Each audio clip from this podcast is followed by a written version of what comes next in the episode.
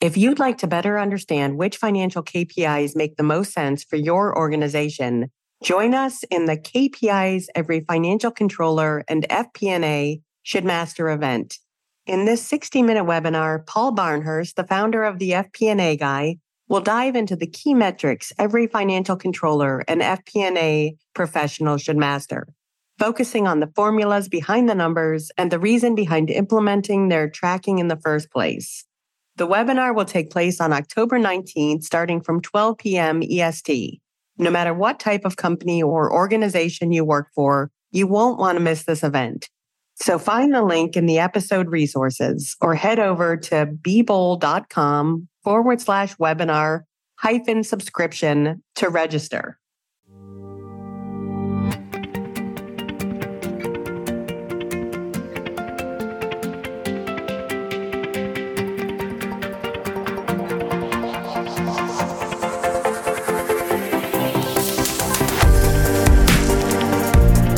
Welcome back to C F O Weekly, where we're talking with financial leaders about how to build efficiency in their teams, create time for strategy, and ultimately get results. With your host, Megan Weiss. Let's jump right in. My guest today is Amy Huerta. Amy lives in the Highland Park neighborhood of Saint Paul, Minnesota, with her two daughters, partner, and Mia the dog. Saint Paul has been home for most of her life, and she remains very active in the community, servicing on boards and committees that focus on bringing equity and art to the neighborhoods. Amy holds a bachelor's degree in anthropology with minors in education five through twelve and Spanish, and spent the first five years of her career teaching and managing programming in a public school system. In two thousand six, she made the change to nonprofit management, starting on the program side, and then moving into finance and operations in twenty thirteen as a financial manager after the completion of coursework for a master's in public administration. Amy had always used business modeling and planning techniques and program development that led to strong growth and sustainability of new and existing programs. So the transition felt natural and opened opportunities to work across departments and lines of service. In twenty fifteen, Amy joined the Amherst H. Wilder Foundation as the Director of Business Performance and Financial Analysis, and was promoted to Chief Financial Officer in July of twenty nineteen. In July of twenty twenty-two, Amy left her role as C F O to launch into consulting and is building her own practice, focusing on growth strategies for small to mid-sized businesses and nonprofits. Amy is a candidate for the Global Leadership M B A from University of Texas, Dallas, and is a member of the Institute for Mergers and Acquisitions Alliance and Project Management Institute. Amy has served on numerous local nonprofit boards focused on youth and families and music and education, and was the chair of the City of Saint Paul's Capital Improvement Budget Committee from twenty eighteen to twenty twenty-one. Amy loves listening to finance and true crime podcasts, reading, listening to live music, and spending time with her active family. Amy, thank you so much for being my guest today. Yeah, thank you, Megan, for having me on. This is exciting. I love to talk about finance and leadership, so this is fun. Well, then perfect. Today, we're going to be discussing your career as well as the benefits and challenges of taking what could be considered an unconventional route to the role of the C F O. And I'm looking forward to hearing your story. So let's get started. Okay, sounds great. As always, let's start with you. And if you could just talk to us about your career journey and, and how it is that you got to where you are today. Yeah, sounds great. So you already mentioned an unconventional path. And I, I do often talk about, I had an unconventional path in getting to my C F O role, but it's really from a leadership perspective, it brought a lot of depth and energy that I found that really works, especially within a C F O role. And I'll t- I can talk about that a little bit more later. But I was actually a teacher and a manager for a large school district in Saint Paul, Minnesota, uh, in early in my career. And my bachelor's degree is in anthropology with wow. minors in education and Spanish. So some people might be like, oh, well, that's interesting. How, how did this all happen? So I worked in the school district for five years and before moving into nonprofit management, both in the classroom as well as out of the classroom, helping to support teachers. And when I moved into nonprofit management, I was a senior manager and then a director and really worked with housing services, youth, family and working across the metro and then later on across the state for a very large nonprofit here in Minnesota.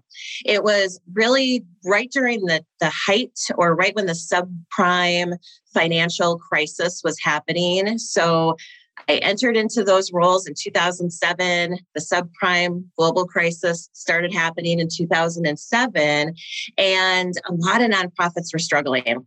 So I always loved business planning. I loved strategy. I loved finance. It was, you know, something that came very naturally to me. I was on the math team in high school. So I always loved math and, and all of those different aspects. So I took those models and really built very sustainable models and models for growth within my programs and my portfolio. So when a lot of programs were closing, I actually was very successful. My team was very successful in growing, adding staff, taking smaller portfolios and making them larger. So really applying those business planning and financial acumen models and using a lot of breakthrough models. So I really loved that. And in twenty thirteen, I started thinking about what was next. I had just finished up my coursework for my master's in public administration, really focusing more in finance and what public-private partnerships look like. And I started doing some informational interviews to find out what's next. What does this look like for me? And the senior director of finance at Lutheran Social Service of Minnesota, that's where I was at that time, he found out that I was looking for a new role. And he said, hey, have you ever considered being a financial manager? I have an opening on my team. I think you'd be, you know, really great. You can take some of the things that you've been doing and really help more broadly across the organization. So since it was an organization I was familiar with, loved the work, cared about the mission, and just really had a connection with so many people, I thought, that sounds great. Let's let's do that. Let's, you know, take that next step. And it seemed like the perfect fit. I was able to work with a portfolio of about thirty-five million. I used a lot of the same things that I had been doing in my own programs, but could do it across the organization more broadly. And that just really gelled for me.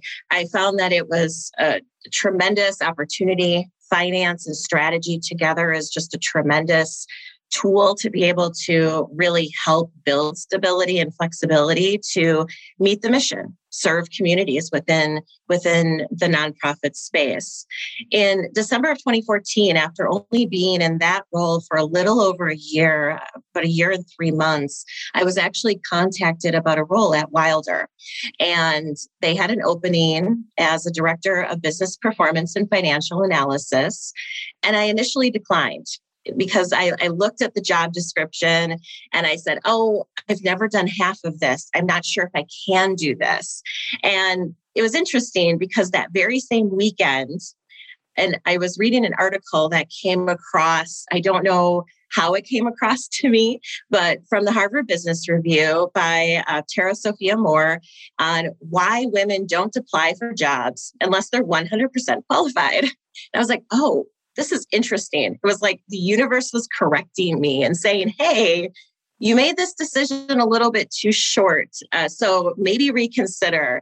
And I read that article and I said, oh, wow, that's exactly what I just did. Yeah. I just looked at this thing and I said, oh, I can't do this. I don't know how to do any of that. And I ended up having a conversation with the recruiter that next week.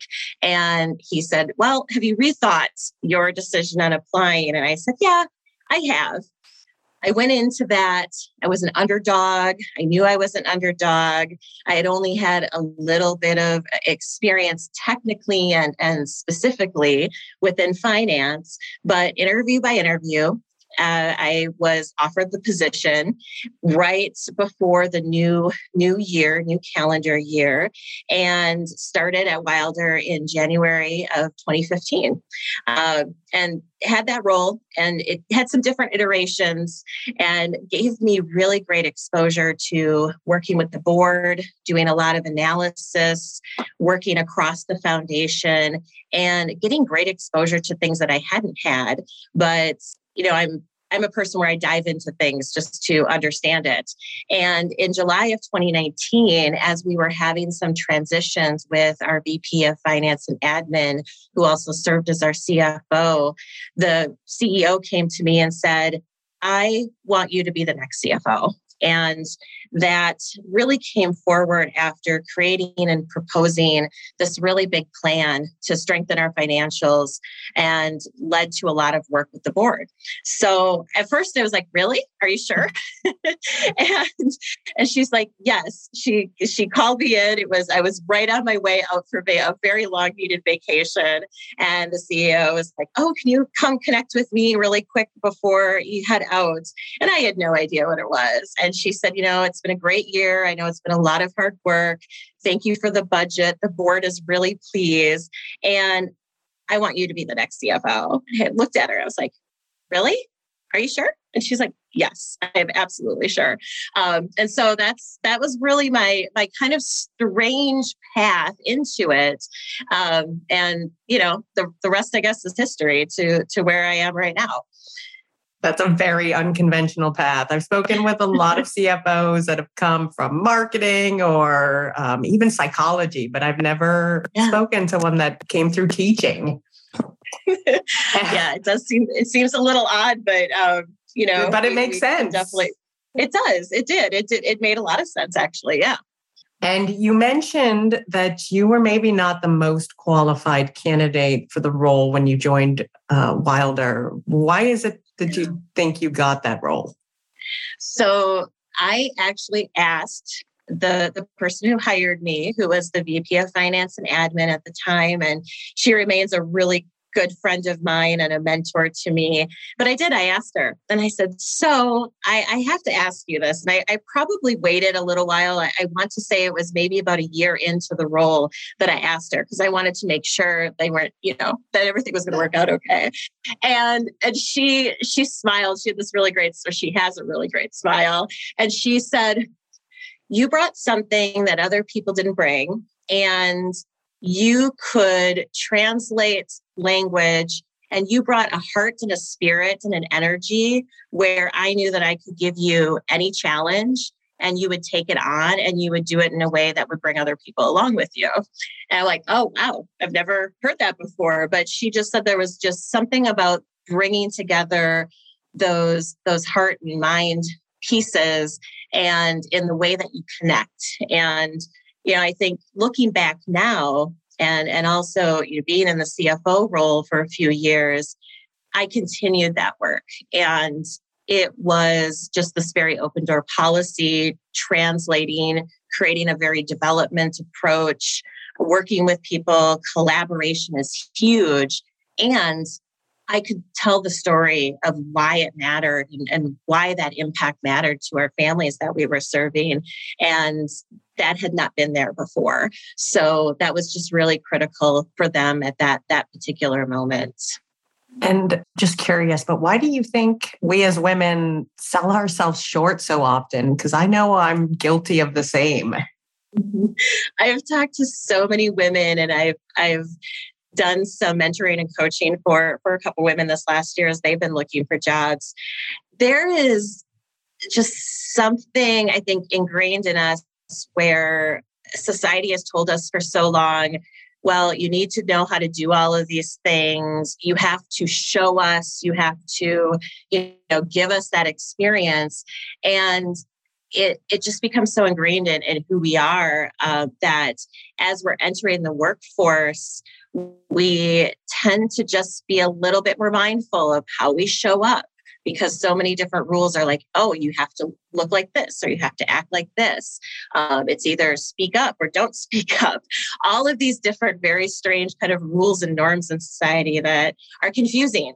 And we, I, I, I think, and I guess I can speak for myself more specifically, I'm definitely a processor and I pay attention to my surrounding, and sometimes that gets in the way. It, it becomes kind of this, this messy, noisy, noisy piece. And I think we need to get comfortable with that messiness in the messy middle and be okay with it and still just say, nope, you know what? I'm going to be bold. I'm going to be brave. I'm going to move through this. And right now raising daughters, I talk a lot about being bold, and it's a, it's great to make mistakes. In fact, you want to make mistakes because you learn more from your failures. So it's unfortunate, but I look back at how I grew up, and yeah, there are a lot of mixed messages. Yeah. It's either go forward, don't go forward, speak up, don't speak up. And just this need to always feel like you had to prove yourself. Um, and, and it's hard. If you don't get that experience and you don't have the opportunities to do that, how can you prove yourself? So I think we sell ourselves short a lot. Yeah, would definitely agree with everything you just said. Um, and in your LinkedIn profile, you describe yourself as having compassionate grit. So yes. what does that what does that mean? Yes. Okay. So I I love the concept of grit. So I think about Angela Duckworth and, and her her concept of grit. I, I love her. I love her work. And it's being bold. It is being self-aware. It is taking your experiences and what you have been through and really driving from that. I add the compassionate piece because I am I'm such a person where being connected to something is really important to me.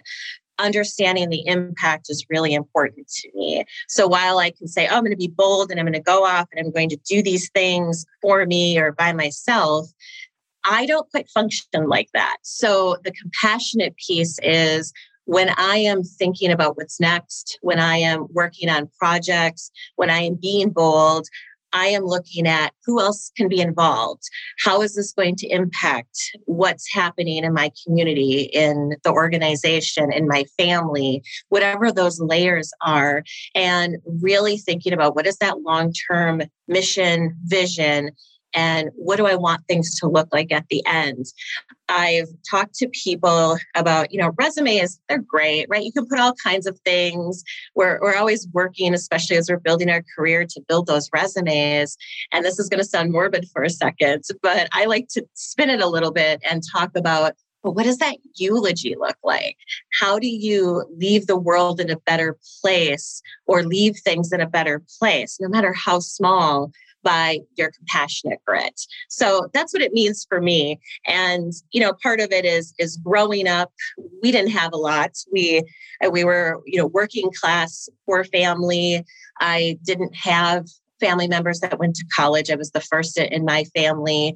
And I just needed a lot of that. I needed a lot of grit, but I also needed to also remember where I came from. So that compassionate grit is really what has led me. Yeah, I like that. So let's talk about your current organization, um, Amherst H. Wilder Foundation. And what is it exactly that they do? Yes. So I always like to tell people first, it, because the foundation word throws people off a little bit. We're an operating foundation, which is unique. So while a lot of foundations, you apply, they grant funds, we don't grant funds to other organizations per se. Sometimes, yes, we partnership, we have partnerships and, and do some small um, support startup pieces. But instead, we use the endowment to fund the programs and projects that we are providing in the community. And it's allowed us to try new things, leverage other dollars, and, and really see what works for, for the community. It's also more East Metro Twin Cities focused. It started as just Saint Paul um, with the mission and the vision back in nineteen oh six. But we've had some expansions across the metro, more specifically in our school-based mental health and some of our other community mental health models. But it is very specific to our mission and, and very critical work. So what I like to say is, you know, Wilder has been always been very innovative and trans, has transformed over the years. But the core is we provide support for the whole family. And that is from prenatal to older adults and everything from housing, mental health supports, and everything that, that a family needs in between. And we're really here for all families, whole families. One of the things that's very unique and, and interesting for Wilder is we have a research division. And, and that is also something that I always like to point out because a lot of our work is very rooted in that research. and assessments and being able to test and pilot new things and then be able to assess it. So we do a lot of that internal collaboration and, you know, being able to look at what works, what doesn't work. Um, and sometimes this has even led to spinning off new partnerships or, or spinning off new projects. And so the innovation is really very much still alive and present, but at the heart of it, we are here to serve whole families within the metro area and look at ways to assess and research and find better ways to serve families in a more, more impactful and critical way. Um, so that's how I like to talk about what we do in, in a little bit of a nutshell. And Wilder has been a part of my life for a very long time, uh, accessing services as, as a young person, and then also referring a lot of families that I worked with over the years to the services that they provide. So it was it was just really like coming home and and just a real connection when when I started working there because of the work that they do. Yeah, I was going to ask you how how can people or families tap into these services? Yeah. So I obviously through our websites, there's there's a lot of opportunities to refer in through there, but we are very connected in through the schools, through a lot of other services across the metro area. And it's just a, a matter of a conversation and sharing what are you needing, what are you looking for, and getting that, that referral. You can also self-refer. So we're not just an organization that needs a referral. You can call us up and you can talk to talk to one of our amazing front desk people and say, hey, this is what's going on. Who should I connect with? And be able to c- get connected that way as well. And what are your proudest achievements since joining Wilder? Or maybe even before, oh. as you oh. look back on your career, your proudest achievements. Yes, yes. Oh, well, let's see. Your eulogy, I guess. Achievements. My eulogy. All right. So yes. So, so my eulogy, my proudest achievements, I would say, you know, first and foremost, the partnerships and relationships that I've built have been really important. And just to know that anywhere that I've moved on from and anywhere that I am, I have this amazing group of people that I can connect with. So definitely the relationships, the partnerships, and, and things that I've been able to, to kind of hold on to and moving forward. Um, another thing that has been Oh, there's so many, which sounds silly, like to try to think about your legacy. I would say another thing that's been really big for, for my team and for I, especially these last few years, is we were in a place in twenty eighteen where there was a lot of vulnerability with The, the financials. And that really kind of came again out of that subprime crisis that happened when the endowment dropped significantly. And Wilder was in a place where they, they had to divest of a lot of their programs. And we were all from other nonprofit spaces watching like, okay, what's this going to look like? What's going to happen next? And uh, they ended up divesting of a lot of work and kind of went down to some more core programming areas. And there was a big hope that that endowment balance would grow, but also at the same time, the needs in the community were growing. So you get kind of in this place where it's like, okay, we need to preserve, we need to save, and we need to serve the community. So that's that's a really big um, challenge. It's a big push and pull. And so the endowment balance didn't quite get back to where people were hoping. And through a lot of work and analysis that I had done uh, myself and with my team, we had seen that we were really just a twenty percent drop away from a very vulnerable situation. So the plan that I had referenced earlier that led to the C F O role was really working with the board and the organization, everyone, every layer across the organization, to look at how do we move this in a different way that doesn't greatly impact the services that we provide. So essentially, how do we reduce our spending from our endowment? Because at that point, we were spending over eight percent and our returns were around six percent on average. But how do we do this in a way that doesn't hurt the community. So I really went all hands in across the organization, every area, every division, in working to find the best ways to do that. And over the, the next few years, which was just the last few years, we were able to significantly reduce our endowment spend from a total spend perspective. And we did that through focusing in on core services, really honing in on that whole family support, uh, really driving into business plans and business models without sacrificing our services.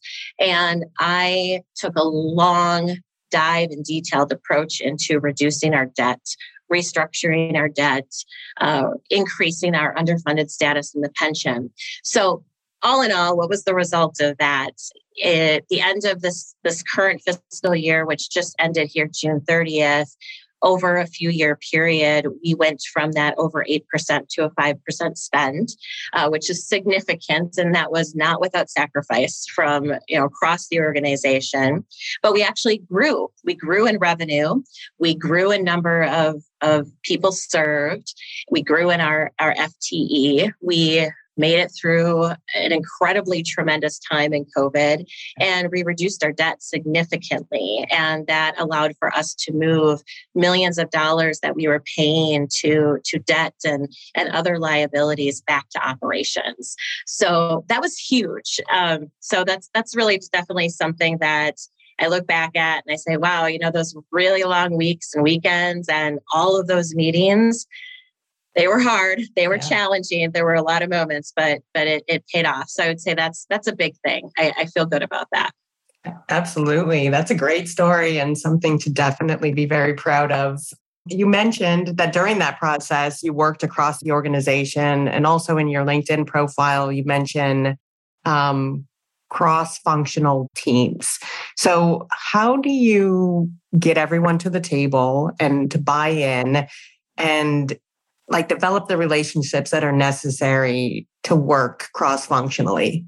Yeah, that's that's a great question. Uh, so for me and what I've done and what, what my team has really focused on is we have to stay focused on the mission. We have to stay focused on the community and the families that we're serving, because without that, we really just lose our gauge. And keeping focused on that, we all have a starting point for our value, what drives us. So companies have value propositions, and, and our value proposition is really ensuring that the community has what it needs and that we are providing the support that the community needs, whatever that looks like for them. So we have to stay focused on that. I would say that's the, the big main point, and constantly having that forefront and at the very beginning of the conversations, the meetings, and what you're working towards. How does it go back to the mission? How does it go back to our end goal of serving the community? And that's huge. And even along the way, as you have disagreements or, you know, you're debating the approaches, we can always come back to that. That's one big thing.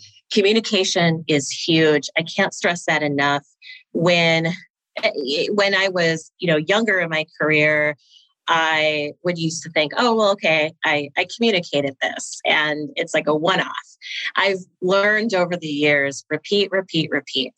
And that's really because it there's so much going on in, in everyone's daily lives, and everyone has so many things to do that it is really important to continue to communicate.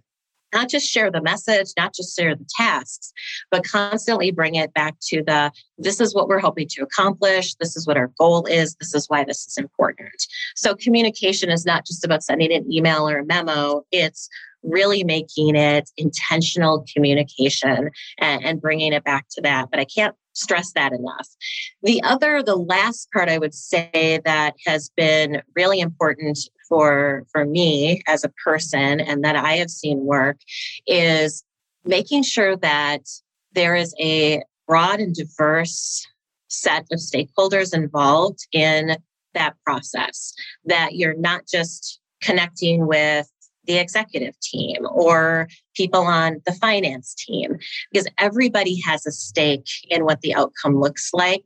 And so it is really important to invite people in and, and not just invite them in, but have them be a critical part, an inclusive part of the work that they're doing or that you're doing.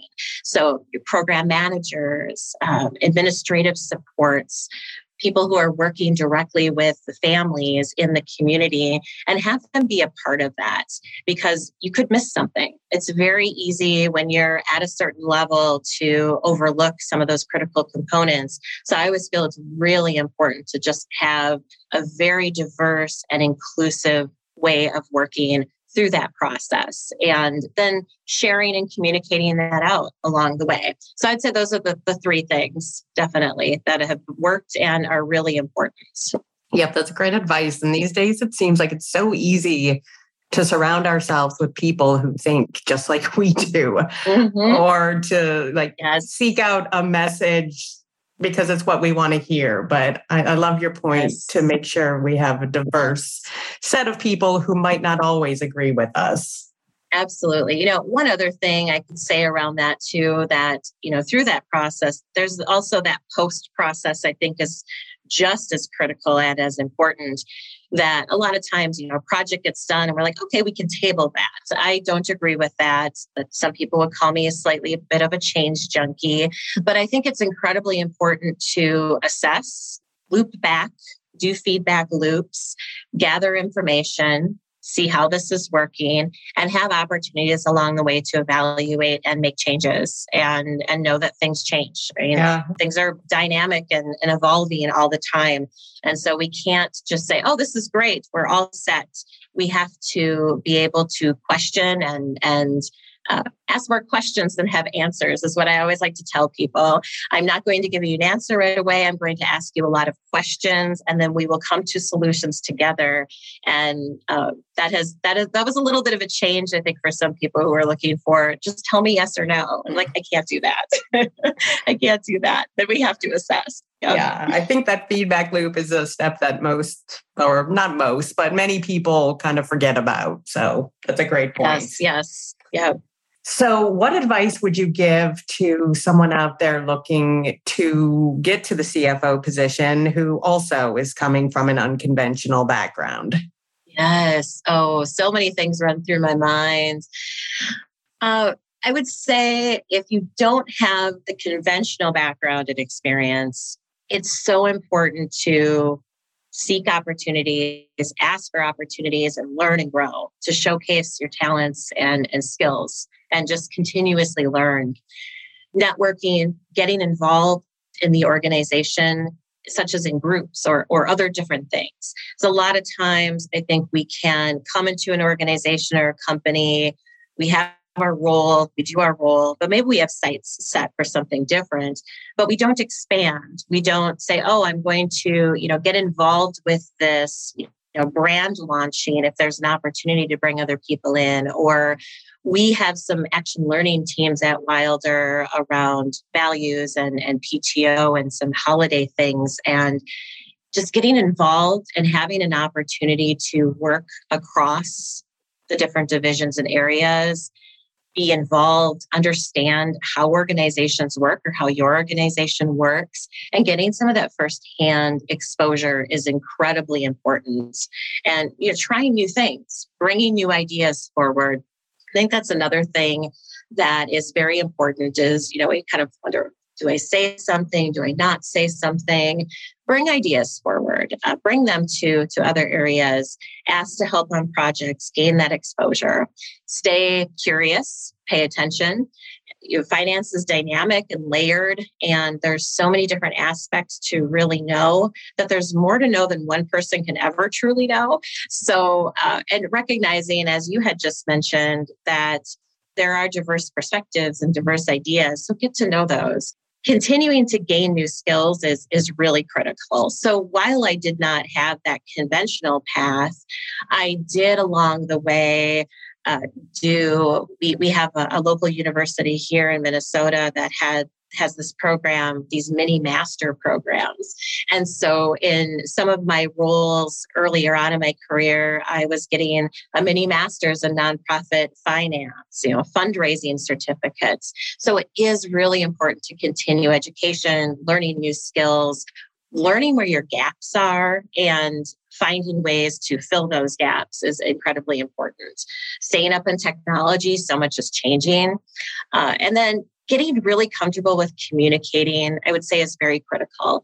And I don't just mean, you know, writing a letter, being a very good uh, technical writer, but more around that messaging, storytelling, presenting, bringing information to various audiences. And again, I go back to being aware, knowing what your audiences are. I've always been more of a storyteller with numbers, connecting dots, showing why it matters, where we should focus on things. But I always think about the audience. And so I think that that's a really critical critical skill and, and thing to develop if you're looking to move into leadership roles and be in a C F O role. I think the old kind of thought around a C F O was a bean counter. Uh, and that that is not where we are. That is that is not how I operate, how a lot of C F Os I know operate. And it, it is very dynamic. And then lastly, I would say, Find find a mentor or a couple of mentors in different areas. One that can mentor you on some of the technical sides, and then the one that can mentor you on the soft skills, because those are just as equally important. And a coach. I've used coaches a couple of times in my career, especially when I've been in pivotal moments where I've wondered, is this where I want to be? I'm struggling here. What does this look like?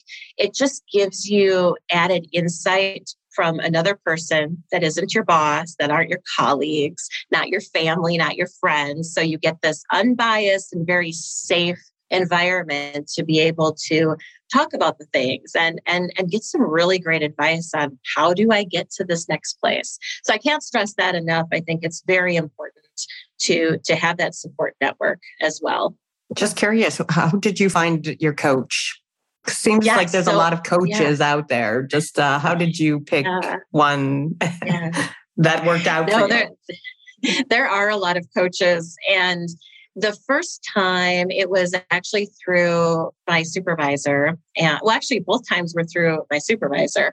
But um, the, the second time I did a little bit more interviewing. But the first time was through my supervisor. We had worked together and I had been sharing with her that you know, I wanted to start to think about the future. And, and so she had given me a list of a few people to connect with. And so I talked to a few people and, and found someone where we really gelled and, and she was super helpful. We worked together for only six months, but it really helped me think about what those next steps were. Uh, the second time, it was also through a supervisor and, and having some access to to be able to use some development dollars for that. And I had also reached out to other colleagues and said, hey, who are you using? And, and connected with a few people and done some interviews just to learn a little bit more about them. I think that is important. I think you do need to take some time to get to know them. Mm-hmm. I would also say too, it's okay to stop working with somebody. If if it isn't meeting your needs, um, keep that that open mindset and, and get comfortable. comfortable with that as well. But th- that's how I found mine uh, over the years. And you just recently, as recently as last week, left Wilder, although you're continuing to work for them on a uh, consulting basis. But what went into right. that decision to leave, first of all? And what are your plans for the future? Yes. Oh, this was, it has been such a hard decision. And, but I feel good about it. It was really a mix of a couple of things. Reflection. I, I know I didn't talk about this a lot, but I'm very much a reflective person and I'm always trying to connect those dots. That's where that compassionate grit piece comes in. And then also thinking about future and future growth and what does that look like for me. And when I started reflecting on the work that I had done, I was really excited about the projects, the refinancing, restructure work, some of those big things, the leading through big change and new business strategies and ideas. And Wilder is, is a fantastic place. And while I've been able to do some of that there, I wanted to do more. I wanted to see what does that look like if, if I were to really focus on that work and, and be able to springboard that. And then I also started to think, what would it look like to work with other organizations that, that need support like that? And that really energized me. And I was at this place, I'm like, okay, well, I could start to do this on the side, but I'm, I'm working a lot of hours and that doesn't really seem very feasible, but I really was energized by a future in, in helping other organizations. So you can kind of see where I'm going with this. Um, So immediately, I'm just taking a little bit of time to spend with my kids because it's been an intense few years. Yeah. But I am working and building out some concepts and some models and making my way into consulting. So I do, I do, I do, and am working towards having my own practice and, and a team in the next couple of years. But for right now, I am focusing on partnering and, and working with other groups and getting my my portfolio out there and and talking to people and, and see what the opportunities are. Really trying to pivot and, and focus on growth strategies uh, and and really looking at getting into a little bit more of that post-merger work from mergers and acquisitions. So that's my plan. that that is what I'm working on right now and just starting to really move through that. And until then, though, I'm still working with Wilder on, on some projects and I'm still available.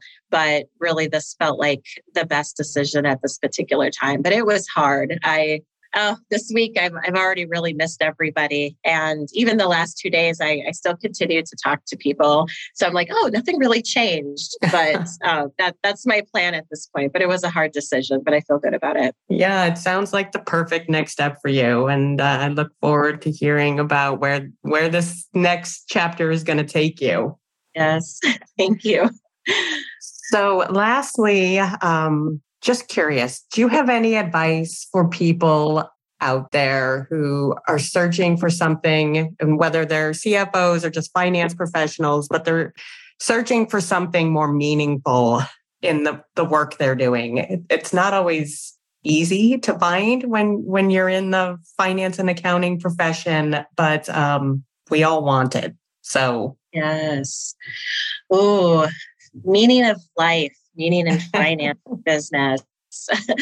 um, I think that's going to be very personal for different people. And, and I'll start there. I, I think it really does have to be a personal journey and, and a, a personal reflection on what does that even mean for you? What does finding meaning or, or adding more meaning to something mean?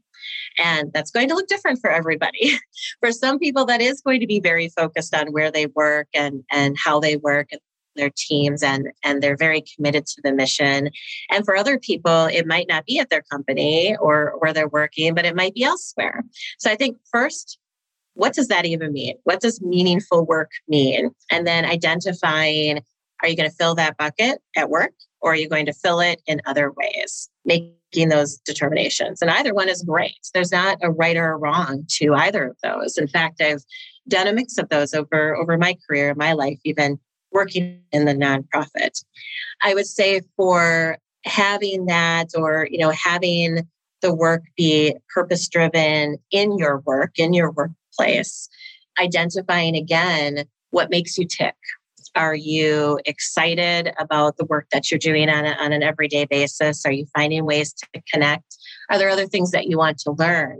And that goes back to my advice a little bit in what moving into a C F O or other leadership role could look like, is that networking and connecting. Sometimes just feeling more connected within your workplace and having opportunities to work across teams adds more value to the work that you're doing. And it doesn't take away from your everyday work that you're doing. And sometimes you find new things. You're like, oh, I never thought about moving into that department. That sounds really exciting. So I've, I've seen that happen throughout careers at Wilder, even where someone starts in one area and then they move into another area. And that has really been through that networking and connecting. So find what works. I would also, though, at the same part of that caution and say, don't push or spread yourselves too thin.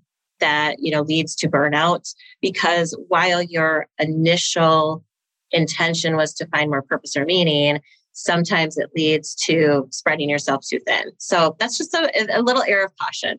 On the other side, if you are, no, I'm just going to do my work. I'm happy with my work. I know that I'm making an impact in, in the work that I'm doing, but I also want to give back to the community. There are so many boards and so many organizations and, and even, you know, youth sports teams that would love to have people involved, whether it's serving on a committee or, you know, helping on a one-off task or being an assistant coach or whatever that is. But there are so many ways to really fill that bucket and give back to the community in a different way that I have seen really energize people in the workplace as well. So look for those opportunities. It doesn't have to be too far. It doesn't have to be huge. It can be something as, you know, simple again as uh, helping out at your local high school concession stands once a week because you really support what's happening there. So I think it's, you know, all of those different pieces, and that's that's what I would have people do. But start with reflection and and pay attention. Pay attention to, you know, how you're managing that and figure out what fills your bucket. Great answer. Thank you for that advice. And thank you so much for being my guest today. Yes, yes. This was this was great. There's, you know, so many things to talk about in the world of, of finance right now as as so many things are changing. So to be able to focus on something a little lighter and the positive aspects and, and leadership is fantastic. Yeah, this was a great conversation and I really enjoyed Thank speaking you. with you and hearing about your experiences. And of course, I wish you all the best in this next chapter of your career. Thank you. Thank you, Megan. It was an honor to be here today. To all of our listeners, please tune in next week. And until then, take care. If you're ready to boost efficiency and streamline your accounting processes at significant cost savings, it's time to talk with Personiv. Their people-powered solutions have transformed the delivery of back-office tasks and general accounting functions for decades, partnering with clients to provide everything from accounts payable to payroll services. See what Personiv can do for you by visiting personiv dot com. You've been listening to C F O Weekly, presented by Personiv. Please subscribe wherever you get your podcasts to hear all of our episodes. Want to learn more? Check out personiv dot com. Thanks for listening.